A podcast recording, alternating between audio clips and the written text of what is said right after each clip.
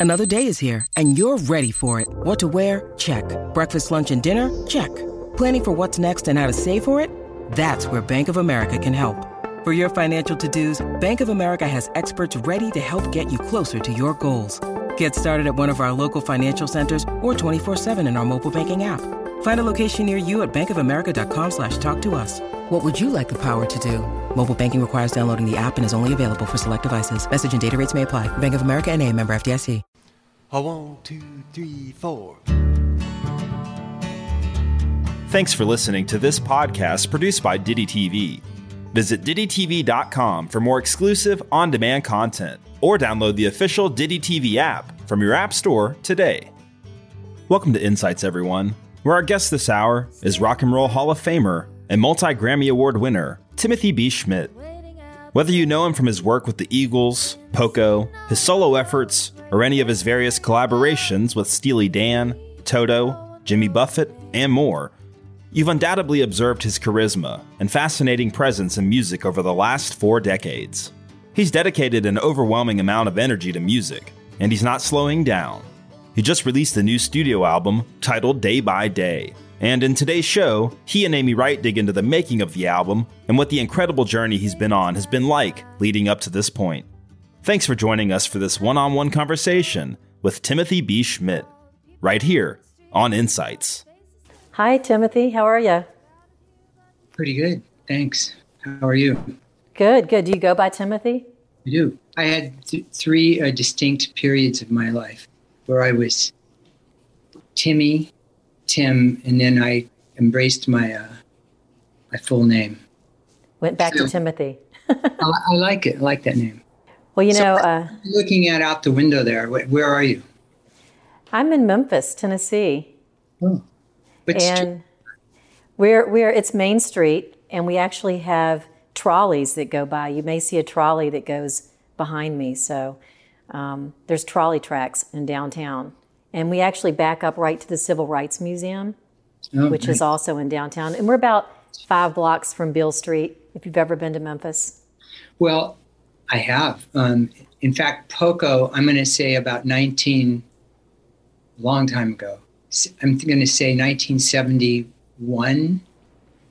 We did a, an entire album there with Steve Cropper.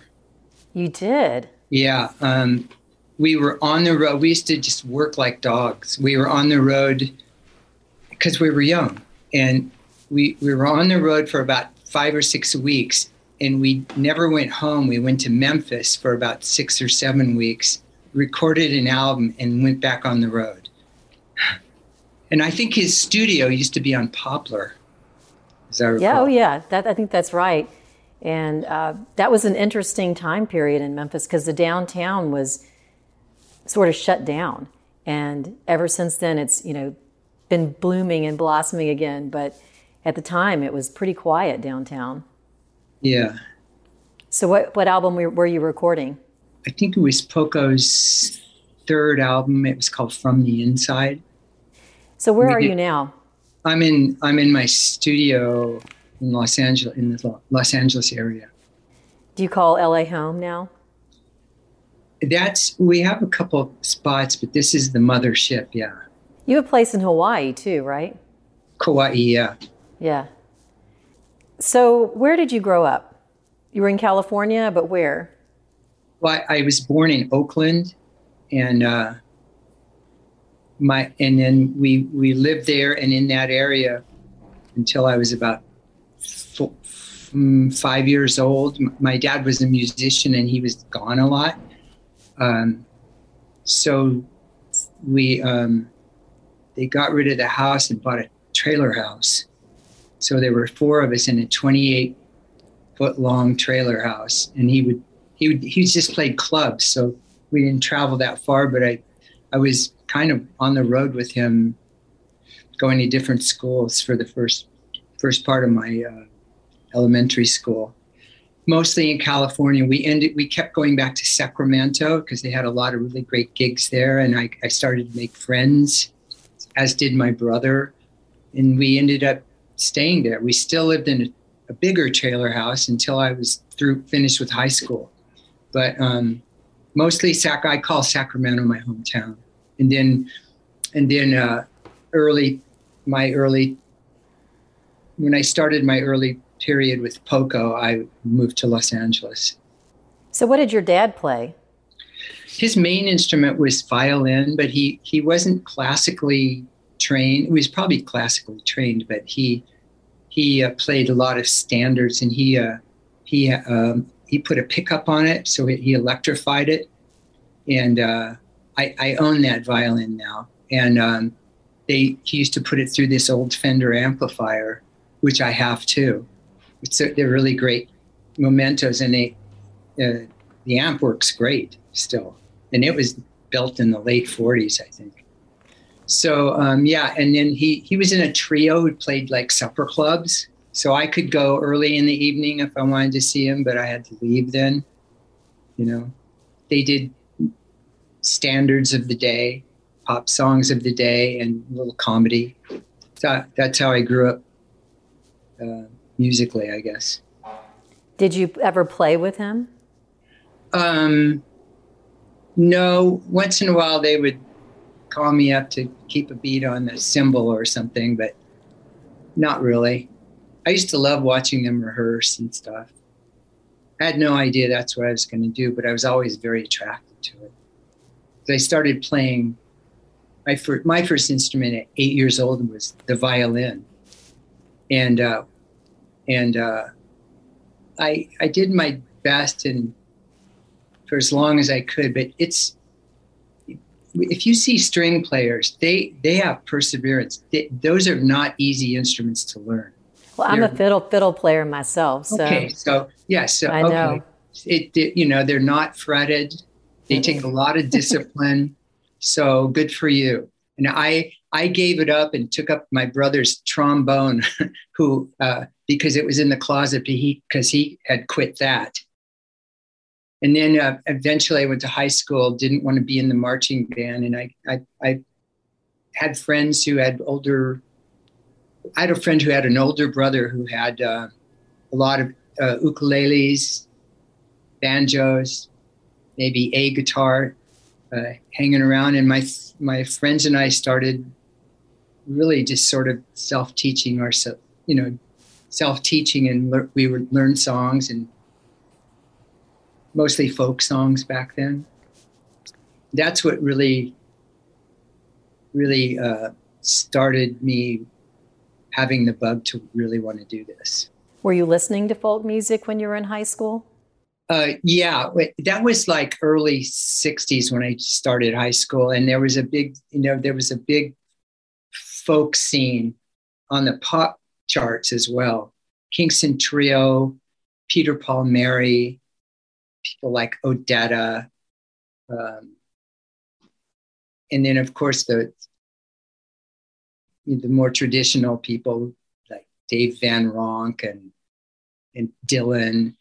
So yeah, so that's how we started, and then th- this was two other friends of mine, and then we got interested. We, we used to go to these dances and see these really cool rockers, you know, with these great instruments and cool hair and stuff, and and uh, we wanted to do that. So we found we found a guy in high. We knew a guy in high school. we knew had a set of drums. So he joined our band. so he he was just by by the fact that he owned a set of drums. He well, could be at first, yeah, at yeah. first. But um, I'm still, and then we we stayed together for after high school made our i made my first record with them when i was 19 and i heard it on the radio. It was like top 20 in san francisco and in sacramento where we were. It was a number one song. And I, was still living at home and going to junior college too you know but it it, it changed everything. And um, um, I'm still really close friends with all three of those guys, and we we uh, uh, whenever if whenever I'm up there, we always have a lunch together or something, and call each other on our birthdays and keep in touch. Isn't it nice to have friends that you knew back in elementary or high school?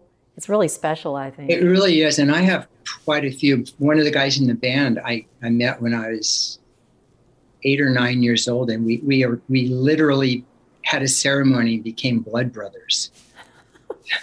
Right Some, on. Something that's probably not that acceptable these days. No, I remember that when I was a kid. We that was one of the things that you did. That you know, if you're really close, if they were your bestie, yeah. then Yeah, that's what and you he did. he remains that to me, and, and the other guys too. But he's my probably my oldest friend there, and we're you know we're watching each other growing older, and it's really a trip. But, uh, and then we would get together. Uh, we I we would get together and play at, at our high school reunions, and we did it about three times. Just play surf songs and stuff. A lot of fun. Well, when you said everything changed, did you know then that you could be a musician as a career? Or did you think before that, maybe I'll be doing something completely different and music will be a hobby? Or what changed? I think anybody who really gets into it really dreams and hopes that it, it can be a career. And, you know, it just doesn't happen that often. And I, I consider myself one of the extremely fortunate people that it did happen with. Um, I, I, I always wanted it to. And, and then there were times in my life where, uh, before I got out of Sacramento, and, and even when I went to LA the first time, where things looked really good and then they just went downhill, and uh, I didn't know what I was going to do. When I, uh, I have all kinds of stories about the ups and downs of the, those early days. Um, my my buddies from my my old band, um, they. Uh, I, I was so close with them that when I got the offer to join Poco, I almost didn't take it, take them up on it, because we were we were like the musketeers and we were going to make it. But then I thought, like, what are you crazy? you should do this. this is what you want to do.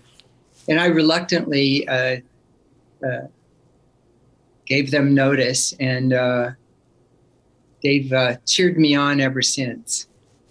You know, It probably was a really hard decision because you did have a at least a regional hit with them, Yeah. and so you're thinking, uh, you know, could that band get bigger, or do I need to just jump to this other band that's already established? Well, actually, had I been thinking in the first place, if it weren't for my uh, closeness with those guys, I, it would have been a no-brainer. I, I finally came around to it. You know, this, this was a band that had a couple of Buffalo Springfield guys in it who already had some, and they and they already had some uh, some hype around them, and and uh, and there was. I just I it was very important that I that I did this. I almost that almost didn't happen too. That's a whole long story, but uh, I it it finally did happen, and uh, How did you get the opportunity? okay, here's the long story. Told it. here. So um, there used to be these these girls who used to follow us around and in hang out with us in Sacramento. And uh, when when we stopped living with our parents, we would get, we got a big house together and all not a big house, but a, you know, suburban little house together, so where we could be together and practice and try and de- develop our our craft. And these girls would come and hang out, and they would often say, we're, we're, we're all we won't see you for a while. We're going to los angeles. We're going to we're to go be with our other friends. You know there's some of the buffalo springfield guys. And we we would kind of go like oh yeah sure you know? Because this was like you know we're in sacramento. This is like way out of it just seemed impossible well it turns out that they, they actually were and this this one uh, woman in particular her name was kathy patrick she um, we we went down to LA to finish up an album, and we lived in a big house there together. It's scrimped. I don't know even know how we did it. Um, and she came over and said, "There's there's a new band being developed, uh, an offshoot of the Buffalo Springfield.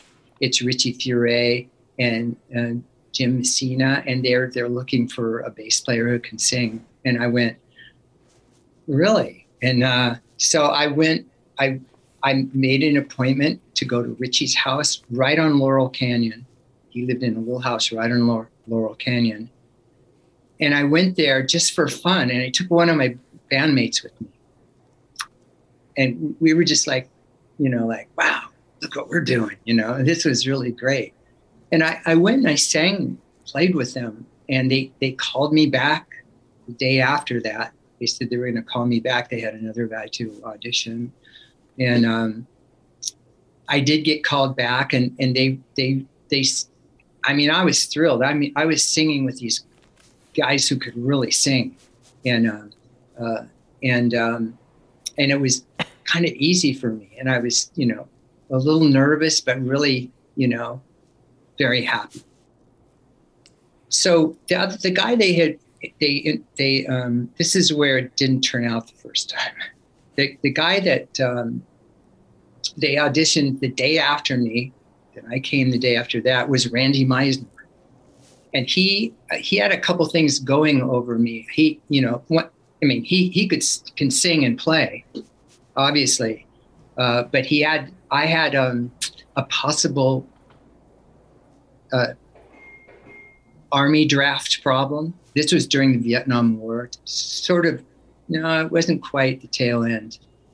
Interesting. And I, yeah, and I so they they I was a little bit of a liability there, and um, and uh, and he was also new. Um, Rusty and George, the steel guitar player and the drummer, who used to be in a band together. They all used to live in Denver. Anyway, I didn't get the job, and that's when one of the times I went um, with my tail between my legs back to Sacramento, completely depressed, feeling like I, I this was my one shot, and now I'm going back to Sacramento, and you know, and go go back to college, you know. So turns out about nine months later, I get a call from the same woman, Kathy Patrick, who said they've they've recorded the, the their first album, but Randy's already quitting. And I said, when, where, what do I do? and um, that's how I um, that's how I uh, I came down there again. Actually, I I had a uh, Richie's told me he was going to call me back. I told you this was long. hey, I'm I'm listening, I'm, and I'm enjoying it. Okay, Richie told they told me they were going to call me back. No, they they they flew me down there to rehearse again, and um, we learned one of my songs during those rehearsals. They said, "Look, we're going to call you.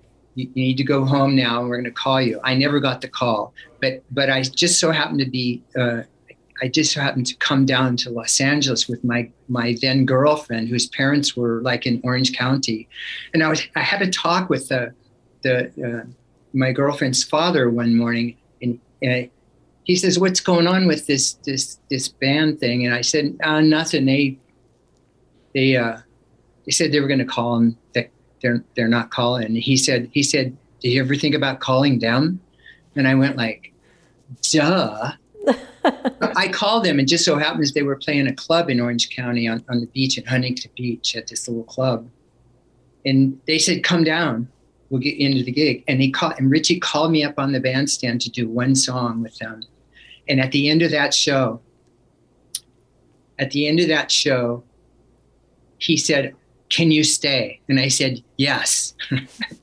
I had a little suitcase and I think less than ten dollars, and uh, that's that's how I started uh, doing that. I, I lived uh, on a rollaway bed in Jim Jim Messina's house, which was the house that Richie had owned that I went to. Uh, actually, it was a rented house, and uh, I, I would rehearse every day with them. That's how that's how the whole Poco thing started. Now, was the whole Laurel Canyon thing already sort of happening at that point, or? Yeah, I think what you mean is, yeah, I, I know what you mean. Uh, yeah, it, it had already, it, it had already, you know, become a thing, I guess. Mm, and, yeah, um, right. The prospect, the, the idea that I was living there was really great. The, the place I finally got into was in Laurel Canyon. From by myself was a little apartment under a house way up in the hills in in Laurel Canyon. So I was pretty happy about that. But I think really, you know, I, I think I was kind of on the tail end of it. when I got there. So, but it, yeah, but it was uh, it was it it was uh, supposedly this magical place, and uh, you know I bought into it. I I loved being there. I was thinking to myself when I was reading a little bit about, about your background, living in Sacramento, and then you're not that far from San Francisco, and then there's the whole LA scene, the Laurel Canyon thing. But San Francisco had its own rock thing going. You had, you know, Janis Joplin over there and Jefferson Airplane and and it just seemed like California that, that there was just like sort of a melting pot of music going on at the time. Um, was it easy to connect with other musicians in general? Well, Sacramento actually has pretty a pretty always has had a pretty vibrant uh, music scene, uh, mm-hmm. but you you really at least back then had to kind of get out of there if you wanted to further it. Um, um, we used to go to San Francisco a lot. We we used to go to the Fillmore and, and be part and you know try and be part of that scene. Um, uh, I we we actually I have a poster in my studio that my my friend Tom, one of the guys in my my old band, found a mint condition uh, poster by this guy Mouse who made all those psychedelic posters from from the Fillmore, and it, it's a it's of a show that was in Stockton, California, north of San Francisco, south of Sacramento, on a Sunday afternoon. It was it, it's this big poster of uh, it says psychedelic dance and show featuring Big Brother and the Holding Company and the New Breed, which was our band. So I, I actually have a, a, great old poster from from uh, from actually playing with uh, Big Brother and the Holding Company, and we played with a lot of those people as openers. Actually, I was I was I eventually did shows, same shows with Grateful Dead, and uh, uh later on with the Jefferson Airplane. So we we actually tried to get into that scene, and uh, our biggest event there was a free concert in Golden Gate Park, where there were a lot of people, but it didn't really didn't get us anywhere. Were you guys around for the Monterey Pop Festival? Well, my friend Tom, the guy who gave me the poster, went to the Monterey Pop Festival. We didn't go. It was right on the edge of uh, sort of the end of the folk thing into the psychedelic thing. And um, he came back and he said, You have got to see this guy I saw. It was Jimi Hendrix before his album was out, before any, he was already kind of big in England, but we didn't know him here that well. He said, he, It's a mind blower. So shortly after that, Hendrix was uh, booked into the Fillmore. And we all got tickets, and I, I went to see him uh, pre album again. And it, it really was a mind blower. So, yeah, we were around, but one, but only one of my friends went to that, uh, and uh, it was kind of that whole scene started changing everything really. So now you're in Poco, and how did your life change after you got in the band?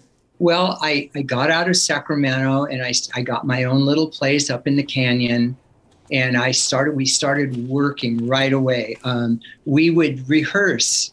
Uh, they they are they were having gigs already. Randy quit, but but because he quit and they had they had um, commitments like at the Troubadour, uh, Miss Jim Messina uh, put down his guitar and played the bass. So there were only four of them for a little while. And that's when I, but during the day, I would be, we would actually rehearse at the Troubadour as well during the day and I would actually I didn't have a car. Sometimes I would hitchhike there, uh, and and and rehearse with them during the day. We'd have to tear everything down, and because somebody else would be playing there that night, and um, I, I loved the pace. I loved learning this stuff. Uh, uh, I I really felt like a newcomer, and I wasn't going to blow it. I'm going to like put my all into it, and um, my life changed a lot because I was so busy and and they paid me $50 a week before taxes to rehearse. I was a rich man relative to, I mean, that was a lot of money to me relative to the pretty much zero I was making before. When you were young, so. Yeah. So I, will just continue this one part of the POCO thing. It was another little setback, I thought. So I finally learned enough songs to play one set of a three set night on a weekend at the Troubadour with them. And I did my set. I, I played. I did fine. I was really what we were really well rehearsed. And when we got um, off the stage, because I wasn't going to play any other other sets because they were different songs and I had, didn't really know them that well. The manager, Poco's manager, came up, sat next to me in, in, in a little private dressing room up there, a little cubbyhole, and said, "I don't think this is going to work out." And I went, "What?" and you know, my heart just sank. And um, there, there was an issue between one of the band members and me. I, am not really sure why, how, what the problem was, but um, he wasn't liking me being there, and uh, it had it probably had to do with something deeper than just not liking me because I'm not an unlikable fellow. I'm just, you know, so you're trying so, to get along here. Yeah, and um, anyway, he he said right then and there, I thought I'm not going back to Sacramento. I know enough people here now. I'm going to get something going. But right after he left, Richie Furay came in and he said, he said, "You are you're the guy we want. You're the one. You're staying. We'll work this all out." And I, so that was my other like little setback. And I stayed with them for um, seven, eight years before I got invited to be one of the Eagles. So, how did that happen? How did you get an invitation to join the Eagles? I used to be, I used to live at that time. By that time, I was living, I was a new, fa- very young father. Uh, and we were living uh, up in uh, Beechwood Canyon, which is, if you go up Beechwood, you can see the Hollywood sign. And um, my friend, uh, John David Souther, lived pretty much lived ac- right across the street.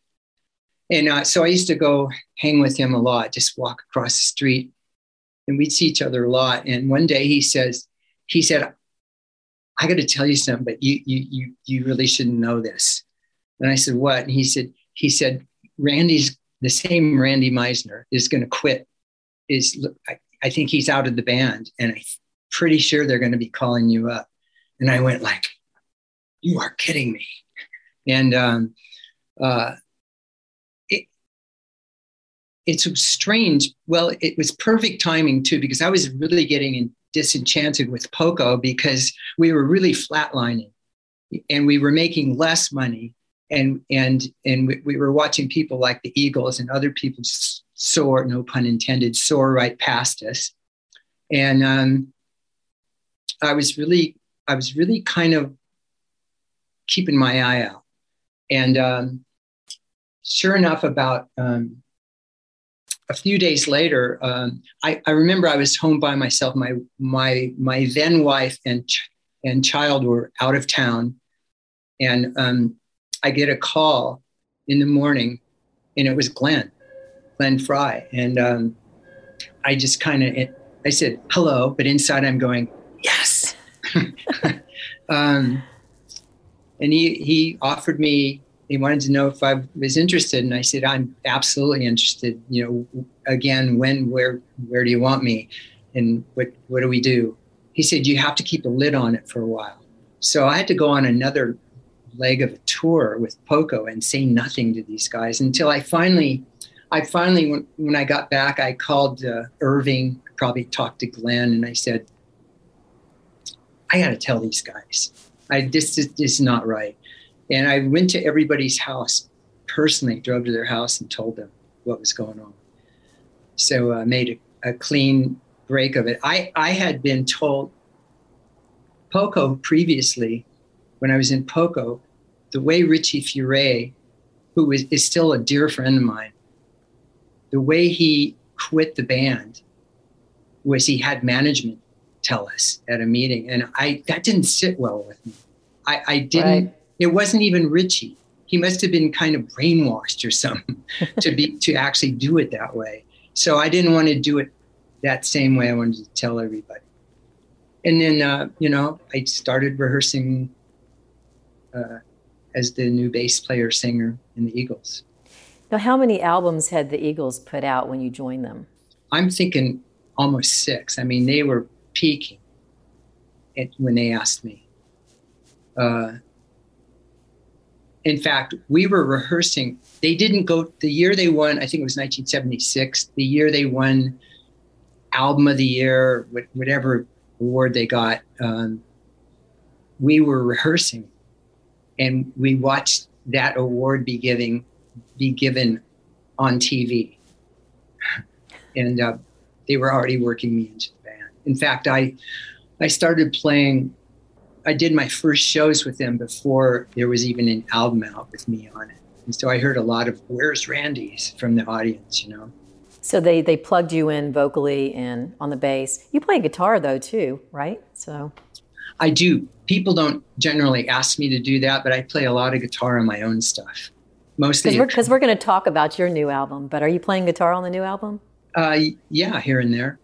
Yeah. Actually, I every every song I've been writing, I I uh, I, I kind of go back to my folk roots. I I, I, I write a song on a, on a guitar.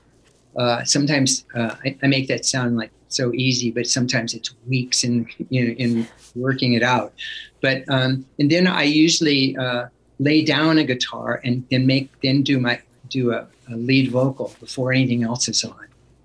So um, so yeah, I, I, definitely play some guitar, and if I if and I don't play too much electric, a little bit. If I need a really dumb part because I because I'm not you know a master at, at playing the lead guitar, I'm your man. And sometimes I, I, I want that. That's that's the extent of that. I, I will get other guitar players if that, if if I need to go farther than that. So, what album did you join? Um, did you make when you joined the Eagles? Then, what was the first one? The Long Run, the one right the one following Hotel California. Is that the album that has "I Can't Tell You Why" and you wrote that or co-wrote that? Yes. you sing on that. Yes. So, did you when you were writing that song? Did you think this is going to be a hit? Well, I told this story a lot too. I'll try and make it brief. We they asked Don and Glenn. I used to go up to. Uh, mostly Glenn's house up in Coldwater Canyon, and uh, um, to um, to work out stuff and try and write. And they asked me they asked me if I had any songs or pieces of songs, and I I, I had a couple songs and I had a bunch of pieces of songs, and that's the one they latched onto. I had a, a, little, a piece of I can't tell you why. I, I honestly don't even remember what the piece was. It's a long time ago, and for various reasons, a little foggy. Um, so um, uh, that's the one we started um, developing. Did I did I know it was going to be uh, a hit? No. Eventually, when we had uh, like a playback party, like a year and a half later, maybe two years later, uh, I remember listening back when that song came on uh, in the studio because we had people over listening to it. Don came up behind me and in my ear he said, "Here's your hit." I, I had no idea. So when you joined the Eagles, and then it was just a really a couple more years, and the the Eagles broke up, right? Um, yeah. What year? That's right. So. Um, so I was asked to join the band in 1977, but I didn't really go on tour with them and start recording until 78. And um, and sometimes in 1980, it all went to hell. so was it a particularly stressful time for the band? I mean, was it everyone going creatively diff- different directions? Um, well, here's my take on that. I'm I'm the new guy, right? I knew I knew those guys, but I didn't mm-hmm. I didn't know them like I was to come to know them because I didn't I didn't hang around with them on a daily basis like I was starting to do, and I, I really wasn't privy to all any any of the tensions and any miscommunications or you know anybody butting heads. I, I really i was just like i this is great. I'm going to do what i can do to, to uh, for this band and make some kind of contribution if possible. And um, so um, I, I was sort of um, mostly oblivious to that stuff. I mean, I caught a few vibes here and there, but I mean, bands are just like, you know, they're like a kindergarten class, really. You know, it's just, you know, egos are fragile, power struggles, etc. You know, it's it, they're kind of all the same that way. And I just figured this is just another version of any other band I've been in. And um, so so no i i, I really wasn't uh, i real i wasn't prepared for it to end. I, I i can't remember how i heard that this thing that this thing is over but i i remember calling glenn and, and having asking him to verify that hoping that he wouldn't but he said it's over. And i was it's like i got punched. I i, I just really could hardly believe it i was not uh, I was pretty sad actually. Yeah, I would think you're riding a bit of a high there, and then it just poof. Yep. You know, ended. Um, but did that open up the solo career for you? Because in a well, sense, I yes, in a way, but because uh, I, I, I did make started making solo albums, but I, I my I wasn't really developed very well as a writer, or I wasn't really prepared. Uh, I, I, can barely listen to some those first few albums because I, I'm so it's so scattered, and I was doing a lot of uh, co-writing with people where where a lot of the stuff didn't really come from my heart. It, it was only till about three till three albums ago where I said like to me the best songs to me are the on any of those albums are the ones I wrote by myself I'm not saying they're they're great to anybody else, but that's how I felt. So I said, I'm gonna, no matter how long it takes, I'm gonna, I'm just, I'm gonna start writing my own stuff and recording them myself. And that's what this third album, which is called Day by Day, I, I consider maybe the third of a trilogy of those of those albums. And uh, it's it's much more satisfactory. I don't depend on it for um, to put food on the table. that it wouldn't work that way.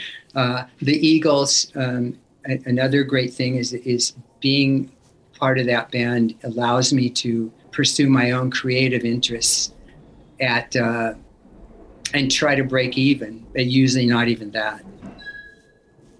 How do you think you've evolved as a songwriter? I, I just think I I just think I'm better at it.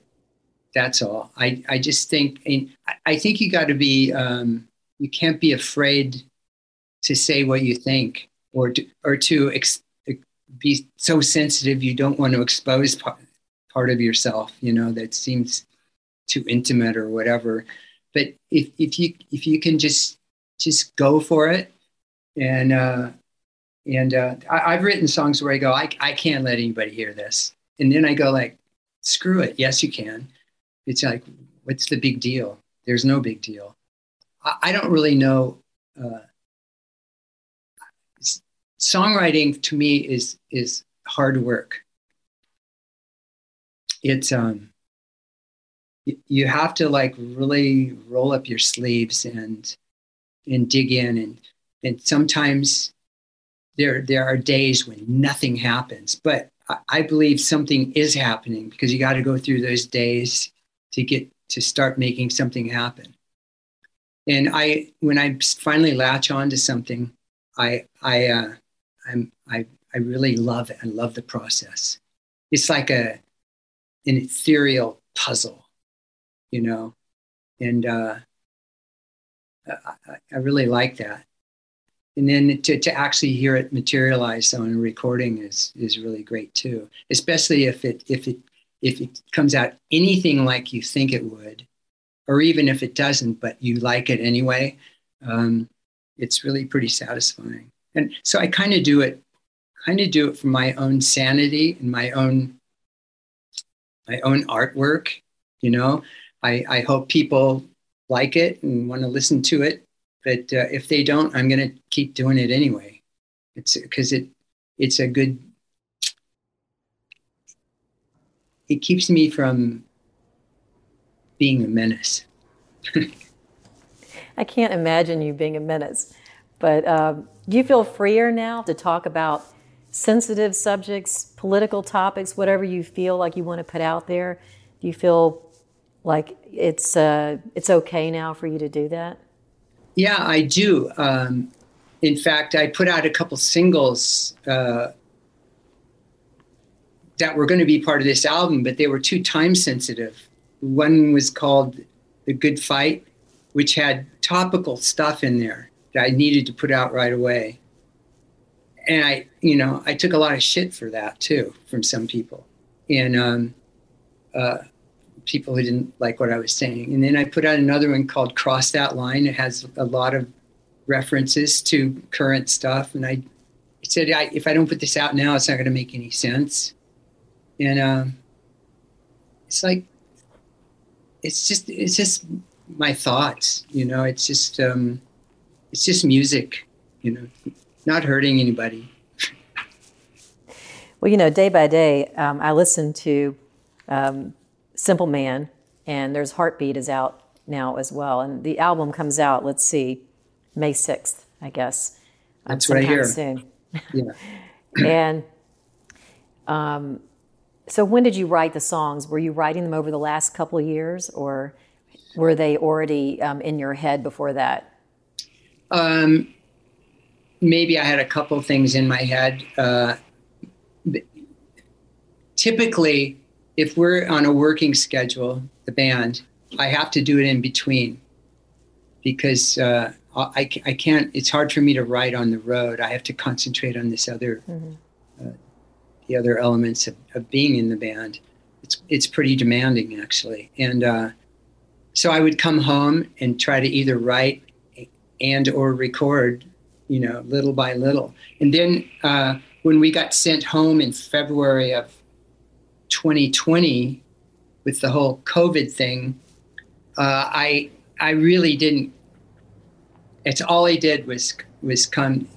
I couldn't walk outside my house. It was being you know, under construction, but uh, we're temporarily in a place about 10, 11 minutes from here uh, where I would actually, you know, go to the office. I would come to the studio every day, probably six times a week.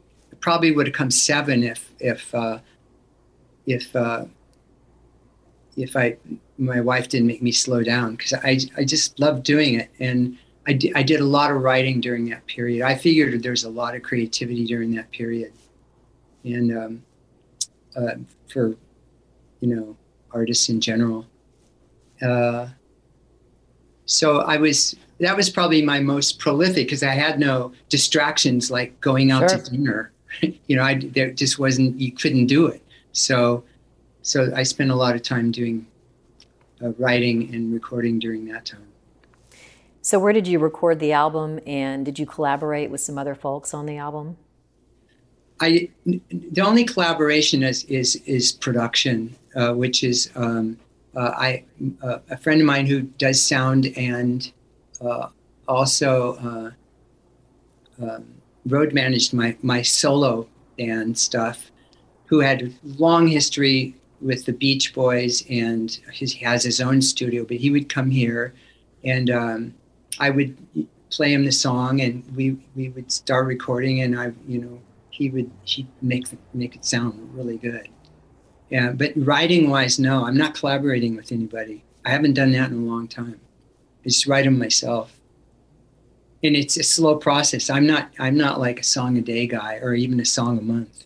Yeah, I, I really have to. Uh, with me, it's like waking up at night if I'm in the middle of a song and and and and, and thinking of ideas then or anytime, you know. Uh, taking a shower or whatever, you know. Um, so it was mostly it's mostly my my stuff, you know. Well, I was really struck by the beautiful melody and the harmonies on the album. Well, the, the songs I heard. Yeah. And I can't wait to hear the whole album. But uh, uh, really beautiful vocal parts. Yeah, like Simple Man was. Um, when I wrote that song, I, I said I said to myself, I'm I, this is like I don't want to have a lead singer and background guys. I'm going to do it a la CSN. It just calls for that. So it's it's a bit of a homage to them. And uh, I actually sent it to, to Graham after I finished it. And uh, he said, um, he said, uh, really nice little tune. And I said, I said, I said, I learned from the best. Because I actually sang with those guys for an album a long time ago when Crosby was out doing other things. Um, so um, I, mean, I was doing a lot of harmony before CSN, but this song, I just thought, you know, I'm just going to go for it. When I was reading about your whole life, and I knew that I couldn't cover it all in this in this short period of time that we had, I thought, how incredible! Uh, what a life you've had.